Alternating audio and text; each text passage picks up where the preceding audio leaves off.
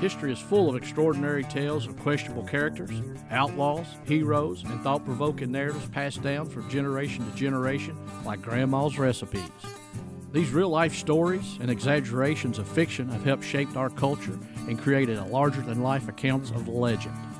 Each week, we will uncover fun facts of historical events, interesting places, famous people, and everything in between. Subscribe now on Spotify, Apple Podcasts, Amazon Music, iHeart, YouTube, or your favorite podcast listening app to listen to the show for free. So grab your sweet tea, your fried green tomatoes, and pull up a chair as we uncover little known facts of uncommon history.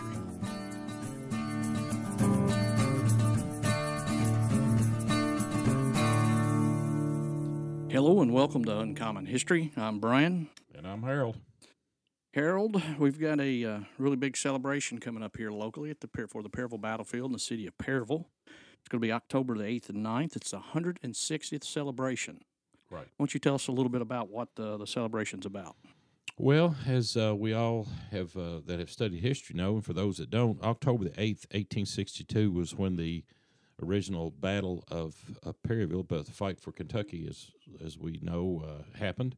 And every year, it's closest to that date, the weekend closest to that date, that we have our uh, anniversary of that and our commemoration of that.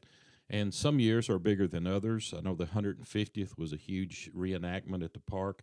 So this year we're going to do the 160th.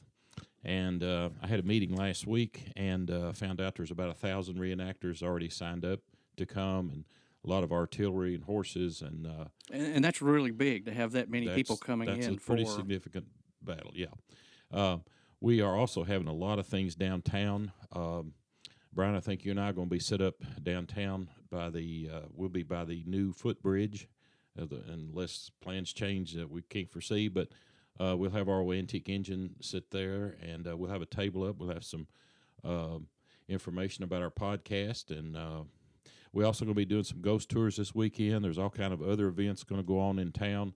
So if if you're interested in history, if you love uh, ghost tours, or uh, if you've never been to the Perryville battlefield, you need to come. It's going to be something that I think uh, you'll really enjoy. and if people want to find out more information, they can go to downtownperryville.com. Mhm. and that'll kind of give them a list of everything that's going on.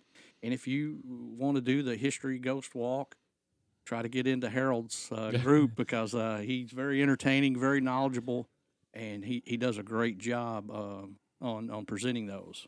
Well, I think uh, all of our guys do. We have three uh, usually, uh, unless somebody can't make it for whatever unforeseen reasons. But uh, the last one that I did, I think we had 95 people there. Of course, I didn't take 95, but Right. we had 95 people show up. So it's a really popular thing.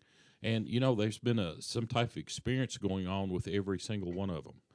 Uh, they've, they've caught, and, or excuse me, they have caught uh, anomalies on their phones and pictures, uh, orbs, all kinds of things that have happened. Just about every single one of them. So uh, it's really interesting. Uh, so basically, the events will be going on in two locations: one out Yes. at the park, uh, Perryville Yes. Battlefield Park, yes, and then also, excuse me, downtown where they'll have food trucks and uh, vendors and just Right. different things kind of going on downtown on Merchants Row and kind of around that area. yes. And the reenactments will be out town. They have two this year, one on Saturday, one on Sunday. And they're also doing ghost uh, tours out there. Oh, okay. So they're going to do a ghost walk out there as well. So we'll have one, I think, in town. It'll be late, uh, but I think they're having two out there, and I'm not involved with that. But I encourage you to do do that too because the ones that I've done out there, they are really neat. I've enjoyed them. And, and so, I mean, there's going to be a lot going on. It'll be a great weekend. The weather's usually great during that Mhm. first weekend of October.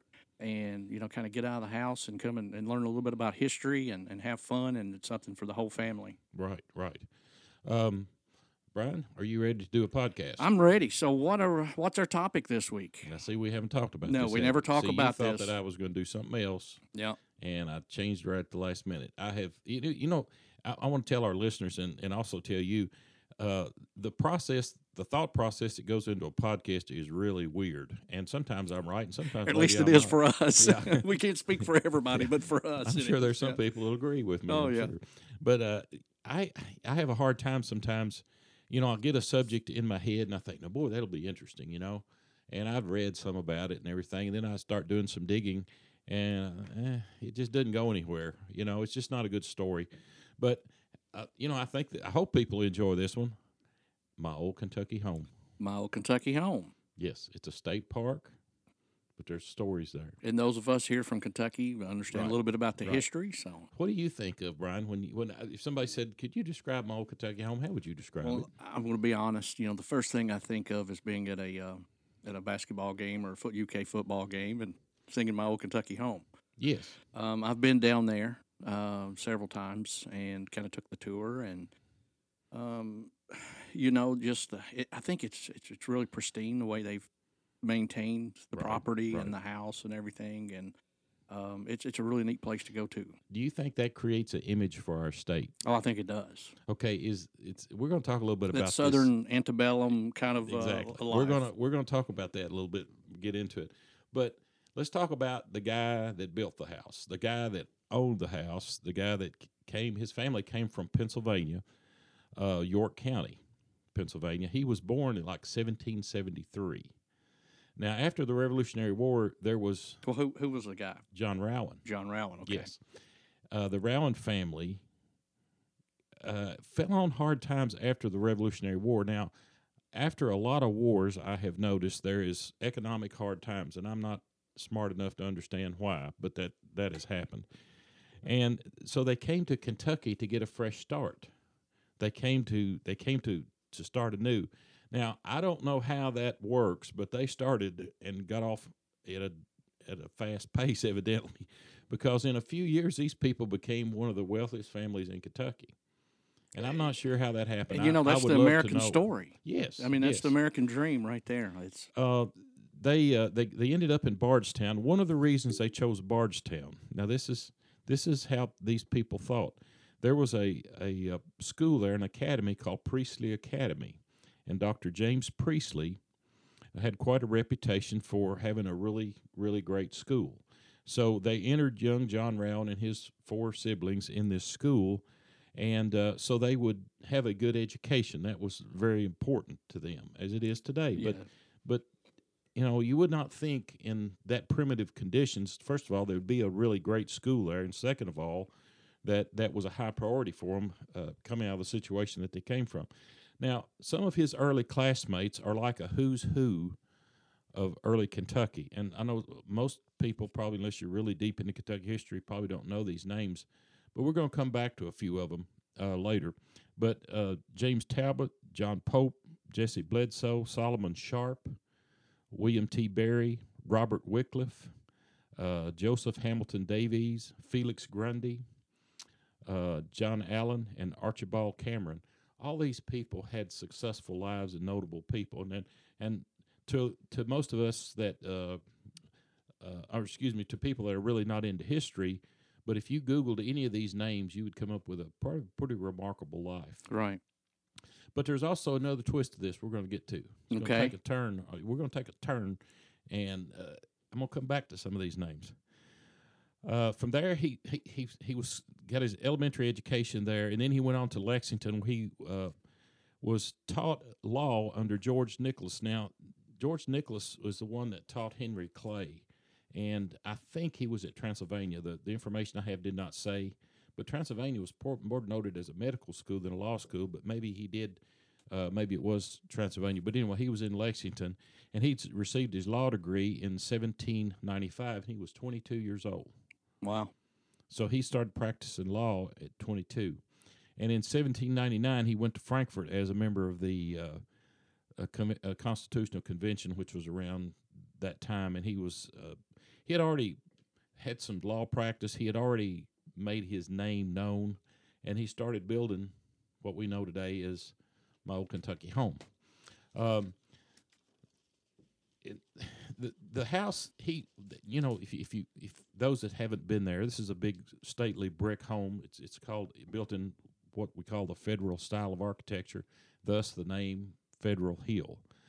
Um, this house was not just a house. This house became a popular place. Now I'm not sure how he put managed to pull this off but I know that if you were it was a list of who's who of people that came and stayed at that house.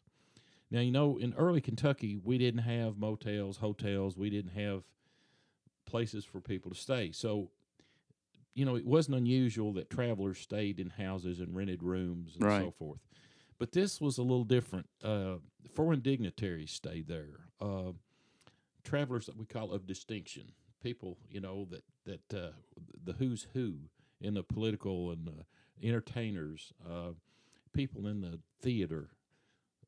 You know, and he would almost pay like if there was a if there was a real well known uh, Shakespearean uh, actor that came to town. Judge Rowan would pay and put him up at his house just so he would be there, so that Right. people get a chance to meet him. Yeah. So he's a pretty sharp guy, pretty Yeah. smart. Uh, he became a very affluent. How we don't know. I really just don't know. But uh, he entered the, the uh, political scene. He was known. The house became pretty much known not only just in Kentucky but all over the country. Yeah. Um, there was a a culture that created and an image created by this. And that was something that was becoming one of the things about this house that in we enter the end of the story Stephen Collins Foster. Now, Stephen Foster was a cousin to John Rowan. Okay. Uh, the information that I have said that he was a cousin, and uh, Stephen Foster was not a native Kentuckian. He was born around in a little village close to Pittsburgh, Pennsylvania. Uh, and in 1826, he, uh, he came to visit his cousin at the at the at the the uh, Federal Hill there, and he was absolutely enthralled at the beautiful grounds, the the way the house was, the way of life. It wasn't just a house; it was a way of life. Right. He was enthralled by the majesty of the the the, the grounds. Uh, he was amazed at the, the. You know that I don't know if people know this or not, but there is just about every known species of tree in Kentucky planted on that That's that's native to Kentucky. That's there. native to I did. Kentucky, You know, I never I never realized that. and gardens, flowers. There was just all kinds of things that made the place just special and beautiful. And again, people of influence, people had money, uh, they could accomplish these things. Right. Uh, his visits seemed to inspire him in a way that uh, he actually honeymooned there in 1852. Um, he he started to uh, come more and more often as he could. Uh, I think personally, I think he would have liked to have lived there. I don't not I don't know why he didn't, but um, so they shared a. he- he shared a vision that is, I think, is remarkable in this story. Now, it's one thing for us to go to a place and enjoy it and like it, but it's another thing to sit down and have deep emotions about it. Yeah. And to write a song like My Old Kentucky Home, you had to have deep emotional connection. Some kind of spiritual connection to the, where you were at. Right. Yeah. And he wanted to express this in the most idyllic image that he could, and his his method of doing it was through music. And now they were at a party one night, and uh, they were there was a lot of young people, and they were dancing. John Rowan the second was a young man then, and they were having a good time. And he had written this song. Evidently, he had all- had all this on his heart and on his mind. So he had sat down and he'd written several scores on rough draft, and he sat down with this young lady, and she encouraged him to sit down with her at the piano and try to put it together, you know, in a song. All right. And he did. And uh, everybody just like they stopped what they were doing. It was like they listened to that, and it was like, wow, you know, this, this, that's really good. You know, that Yeah. kind of hit a chord with people. Uh, within a few months, uh, he had published a song, and within a year, it spread all across the United States. It was probably one of Stephen Foster's po- more popular songs. Uh, it was said that Stephen Foster composed songs while wandering through the fields playing his flute. Huh. He would he would he would wander through the fields and watch the servants work and and and and they said he would stop and sit down under a tree and play a flute or sit out in the middle of a cornfield or you know he sit by a garden go down and sit by a stream he was he was he was really inspired by that place and we don't know how many other songs that he Was wrote. he already a well-known musician or author, songwriter at this time? I time? don't think so. No, I don't think so. I think he became Because of the Old Kentucky my Home. old- but, and, and others. Uh, right. It was old Susanna, and I don't know how many other. Yeah. Several. I'm, I'm not but at this time, he wasn't he was just kind of I don't think so, not, not yet. But by the 1850s and 60s, he was. okay. Uh, for some reason, the place t- just absolutely inspired him. Now, a cloud started forming. You know, if you ever if you're ever out in the country and you're working, you're not really paying attention to the weather, and you look up, and you know, back then, uh, people would get caught out in storms and everything. Well, there was a cloud forming over Kentucky, and it was called issue of slavery, issue of states' rights. Kentucky caught right in the middle of the North and the South, and trying to stay neutral. And he, being But Kentucky really was. I mean, they were neutral as a whole officially, but there was sections or part regions of the state that identified with the North Exactly. and, and the South. exactly, So yeah, the, the slaveholder, Western Kentucky was more Confederate. The Eastern Kentucky was more Union, didn't have slaves. The poor, the poorer sections of Kentucky did not have slaves, so therefore they did not see it the way that the mm, people that had mm, mm. slaves. And so they were really a, a state divided. Oh, very, very much so. And then there was families divided. Yeah. you know, and I'm sure, uh, you know, it, it, it was probably it's probably the being sitting on a fence is worse than being on either side. Yeah.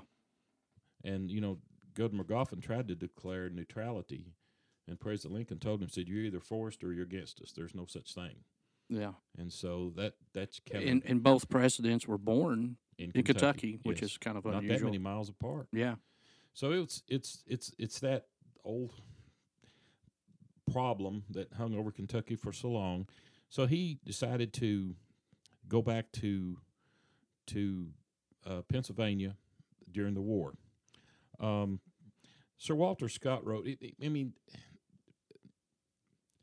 you know, uh, he said that, a man. Excuse me. Let me. Breathes there the man with a son so dread who never himself has said, "Tis my own, my native land." And when Stephen Foster left Kentucky, he left with a very sad heart that because he saw what was coming, he knew that what he had written about and the life that the Rowans had lived and, and the passionate things that he had written about was probably gone with the wind, just like the movie Yeah. he knew that that would be the a change would come. So now we're going to take a twist of this story. Is going to change dramatically here. We're going to move from from Stephen Foster to the darker side of my old Kentucky home. Okay. Most a lot of people don't know this story part about my old Kentucky home. Doctor Rowan was a, you know, very proud and educated man, well known pol- politically. He was a congressman, senator, served several in several capacities. But there was another young man in Bardstown that was very successful too, and his name was Doctor James Chambers. Uh, he was a handsome young surgeon and physician. Uh, his father-in-law was Judge James Sebastian and he was on, on the Kentucky Court of Appeals. Now, the cloud that hung over Dr. Chambers was that his father in law was caught up in as one of the Spanish conspirators that had accepted a $2,000 a year uh, payment from the Spanish government to influence laws passed and the Western expansion and travel up and down the Mississippi River by the by the Spanish. They wanted to control the rivers to, to control Right. uh, trade on the river, and he was uh, basically one of those that had been Sold out. had sold out. Yeah. It's quite the scandal of that time, to be honest with you. We won't get into all it. We don't have time for it. But on January the 29th, 1801, John Rowan and Dr. Chambers and some others met upstairs in the room of the Duncan McLean's Tavern in Bardstown. Now, I think, I'm pretty sure that building is still standing, and it's right on the square in Bardstown. And I'm, I'm, I'm pretty sure it is. Uh, they were there for a round of beer drinking and card playing. See any problem with that, Brian? That was common in those days, you know. The, well, the two of them had ordered a gallon of strong beer, which they drank before they went upstairs to play cards. Now, it, it, it was said that they were getting uh, pretty well on their way before they even went upstairs. And they they played a game called now I don't know how to pronounce it. It's V I G U T U N Vigaton, Yeah, it's a new one on me. or 21, which I think today we call blackjack. Blackjack. Yeah. Okay. So uh, as the game progressed, Judge Rowan uh, won eleven dollars and fifty cents on credit. Evidently, Those guys were some real whales. Yeah. Oh yeah.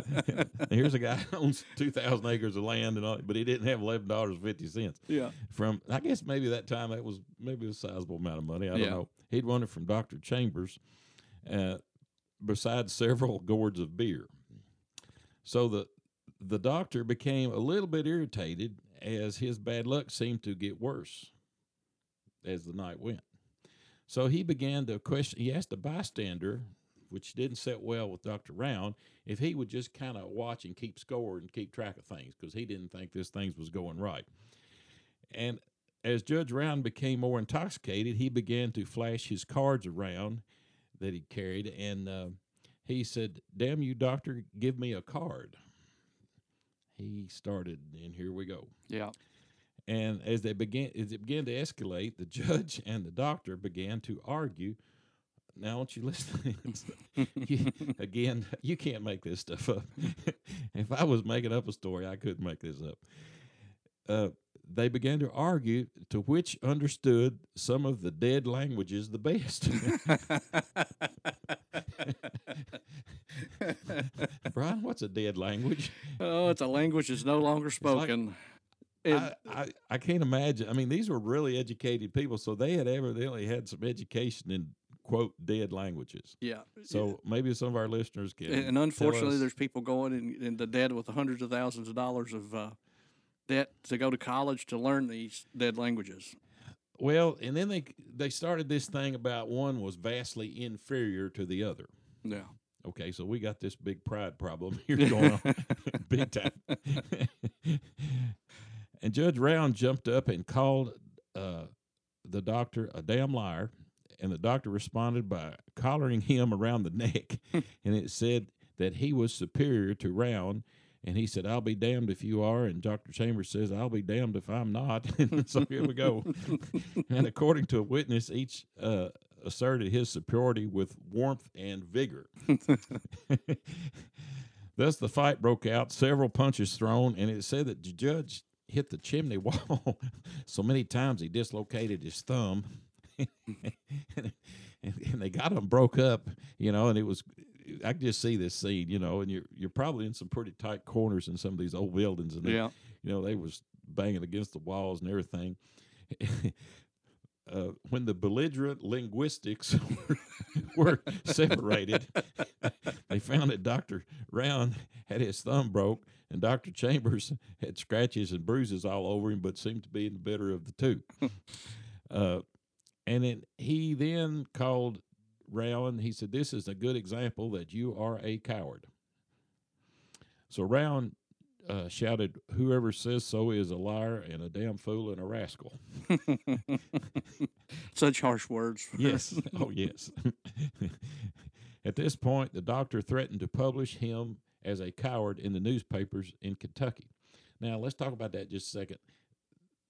When you challenge, you know, uh, there's this thing about their pride. This was such a important thing to them.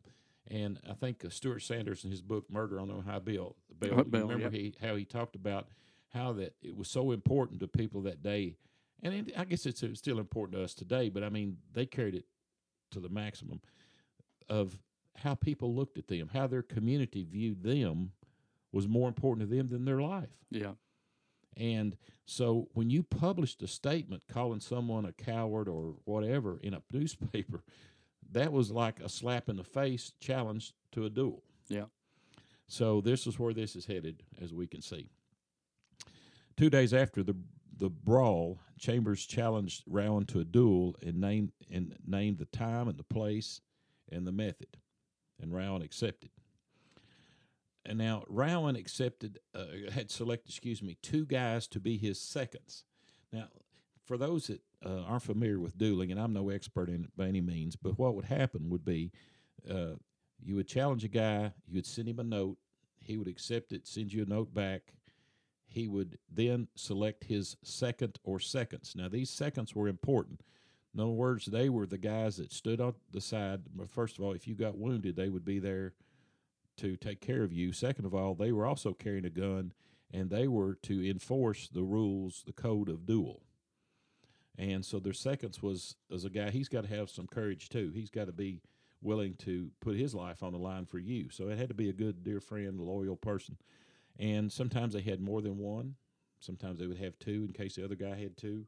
Yeah. But um, these guys did not cheat, so to speak. Uh, they they pretty much wanted to show their courage Yeah. by by accepting this duel.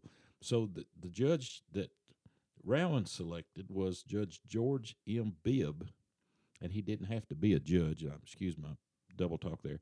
But now, of all people, this was a family that invented Bibb lettuce. did you know that? No, I did not. Well, there's, there's there's that uncommon history part.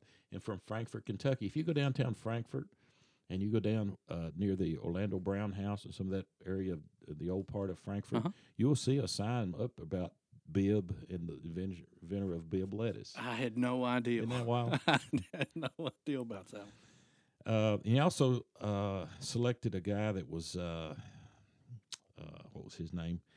Uh, he was a U.S. senator. and I'm sorry, I think I missed his name. Under President Tyler was it, it was another fellow. So Judge Rowan had two guys. Doctor uh, Chambers selected uh, a fellow by the name of Major John Bullock of Nelson County. So they're getting ready here to have it out over dead languages. Yeah. Who's the best at dead languages? I can't believe they're going to fight to Now, the death get- over dead this- languages. I mean, this gets better. you know, if it was up. a woman or something like that, I could probably Yeah, understand it. no, but over dead no. languages, no, a cow, you know, you stole my cow or my pig, maybe, but not not dead languages. it's more important here. Yeah. This is this challenges my education ability, educational. All right, friends of both parties tried to mediate, and you know they tried to talk to him and talk some sense into him, obviously, to avoid bloodshed. I mean, there was ways that you could, you know, say, look, you know, I apologize, whatever. No, neither one of them would take the first step toward that. So they even offered to negotiate. I want you to listen. To. They even offered to negotiate a dead language contest, and I'm not kidding, on the dueling grounds, and have an, an impartial judge come in to decide who was the best at dead language. and people think Kentucky's backwards. Can you imagine meeting on dueling grounds? Can you just picture this in your mind? Meeting on a dueling grounds, and two guys that get out, take their coats off. You think you're going to get pistols, and all of a sudden you start talking about dead languages. Well, I challenge anybody listening to pick any other state that's had a duel over dead languages. Yes, please tell us. We'd like to know.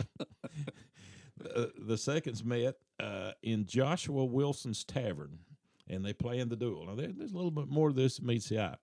So, on February the 3rd, 1801, on the Beech Fork River just south of Bardstown. Now, I can show you where this happened. And actually, there's a historic marker up there unless they moved it.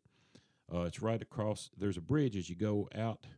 Oh, gee, I've gotten in trouble. I can't tell you the road but it, it runs south of Bardstown, and right before you get it over the Beech Fork River, if you look to your left, you will see a historic marker, and right in that bottom, in that right there by that bridge, is where this happened. Wow. So um, they were out there at daylight, and they had to wait till the fog lifted. Can you just see this picture? I mean, I, I, it wouldn't that be a great movie scene? It would. Okay, you're out there as soon as the sun comes up. They're out there. The birds are chirping, a peaceful, tranquil setting. These guys are about to. One of them's about to die. Right. Um, so they the, they waited for the fog lifted. Uh, the, the place was uh, owned by a fellow by the name of Jacob Yoder, and it was a plantation. Um, and he comes into play a little bit later in this story too. When after this duel, uh, I don't. I'm not sure I understand how they picked that spot, but uh, he he he definitely did not like John Rowan. Once again, the seconds tried to intervene. You know, this is probably the responsibility of all rational people. Is you know, this is not worth dying for. Uh, Jib, Judge Bibb brought uh, a brace of Rowan's pistols. Rowan furnished the dueling pistols, and um, they he presented them to be inspected, and they both looked at them and accepted them, and they were loaded, and they were to stand ten paces back to back from each other. Uh, they would move out ten paces, stand back to back, and as soon as the word was given, they were to turn and fire.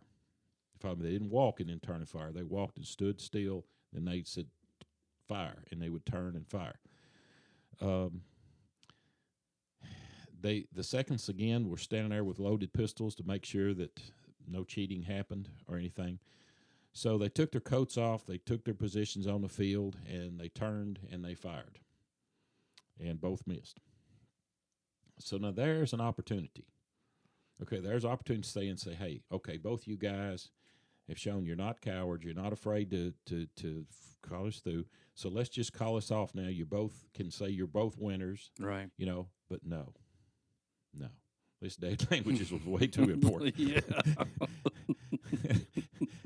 I mean, it's just. I mean, this is just just way too important. And actually, it wasn't about the dead languages, so to speak. But anyway, so on the second fire, Doctor Chambers hit the ground immediately.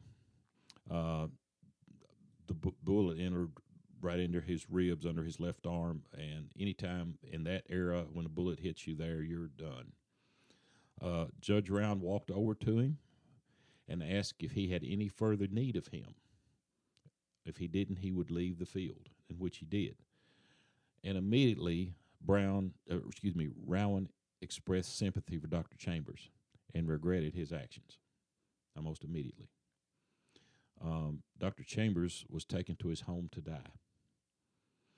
Uh, there was a doctor called, and there's a little more to that story, but anyway, it was, Yeah. the sum of it was.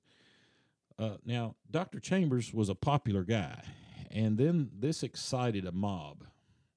You know, um, I don't care who you are, that you probably have, and you're very public like these guys were, you're going to have friends and you're going to have detractors. Well, I'm sure Judge Rowan had his detractors as well. And this was an opportunity for them uh, To so, make an issue. so they they excited a mob in Bardstown, and they, so they were going to go out and lynch him. And Judge Rowan saw them coming. He suspicioned, you know, he'd probably gotten word. I mean, I'm I'm sure there's more of this than we know. But so he took one of his servants and put his hat and coat on him and put him on a horse, and he waited till the mob could see him, and he sent his servant away riding his horse. And so they went after him, thinking that was him. So then he went and hid out in some neighboring cliffs around his house there until things calmed down. Uh, the popular opinion was kind of against him. Hmm.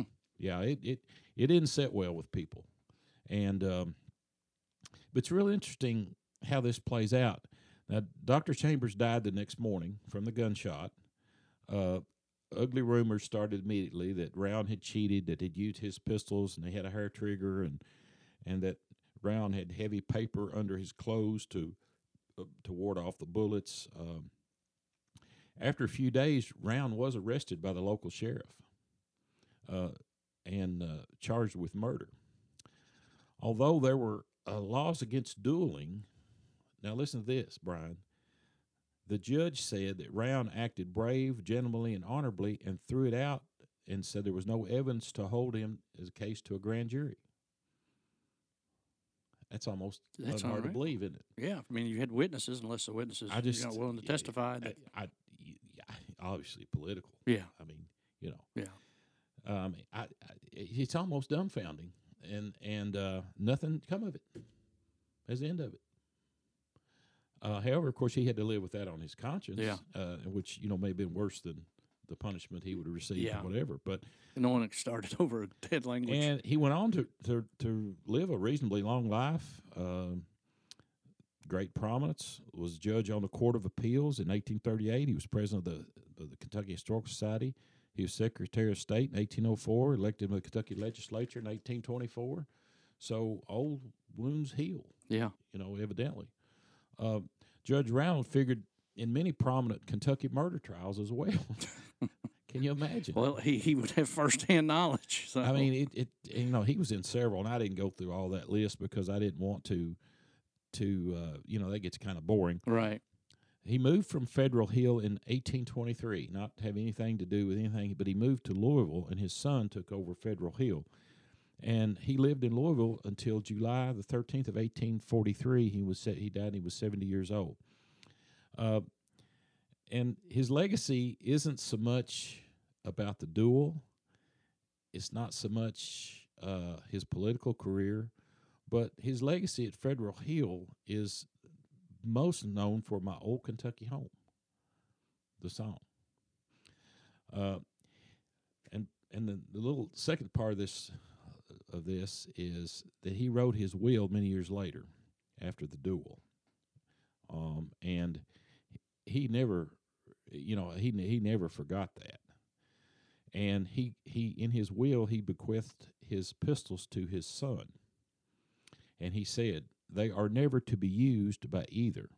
Now I don't understand what by either means, but when uh, their honor uh, imperils demands it, imperiously demands it, and in the case I knew they will be held steady. So, So he's kind of reflecting back on when he had to use use them for his honor, defend his honor. well, guess what? What's that? Young John was in a duel too. Really? Yes, yes, and he was in a duel with Thomas Marshall. And I'm not sure, and I didn't get into details of this duel, but his his sweetheart Rebecca Carnes, John Rowan Jr.'s sweetheart that they would eventually marry, she demanded that she not that he not kill him. That she she she did not want him to shoot him to kill him. So he fought the duel and he shot the guy in the hip, and which made him a cripple for the rest of his life. Wow. So that is the story of my old Kentucky home and the Rowan family. Well, that was a really good one. So, just a reminder don't forget uh, the downtownperryville.com, October 8th and 9th, the 160th celebration of the Perryville Battle. You can find us on Uncommon History on Facebook, TikTok, YouTube, Instagram. We also have a webpage, uncommonhistory.us. And we thank you. And Uncommon History is produced by Harold Edwards and Brian Wolford.